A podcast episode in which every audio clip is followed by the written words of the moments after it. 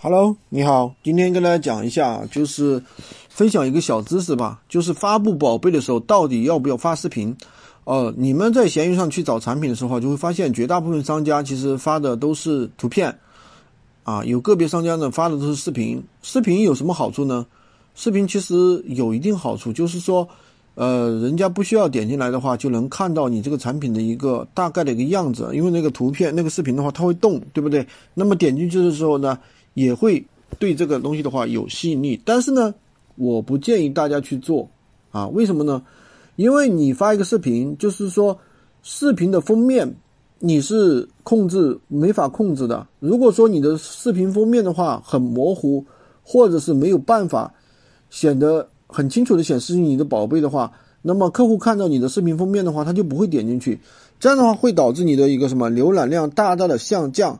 啊，所以说大家，我建议大家呢，最好是先弄一些基础的啊，就是发一些好看的图片，不要发视频，尤其是主图一定要发一比一的那种正方形的那种有吸引力的，自己看了也想点进去的那种，这样的话就能够有效的帮你提高宝贝的一个浏览量。